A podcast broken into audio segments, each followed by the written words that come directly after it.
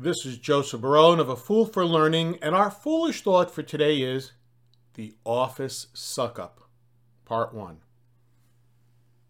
Recently, I was reminded by reading an article that as people return to the office, the office suck up will also return. These are the people who will do anything to gain the attention and praise of the boss.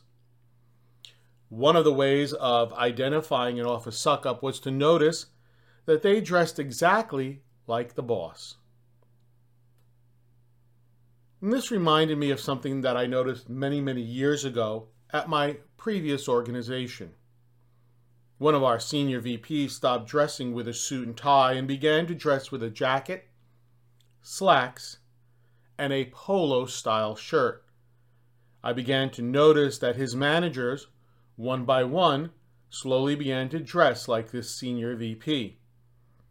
When someone I knew fairly well was appointed manager of a department who reported to this senior VP, he too changed from a suit and tie to wearing a jacket, slacks, and a polo style shirt.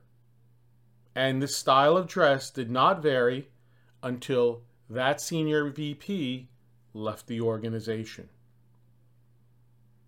Some may argue that they are simply following the organizational cultural norms. Others may say I'm being petty and childish. And some may even say I at least made a good observation. In any event, it is something to think about.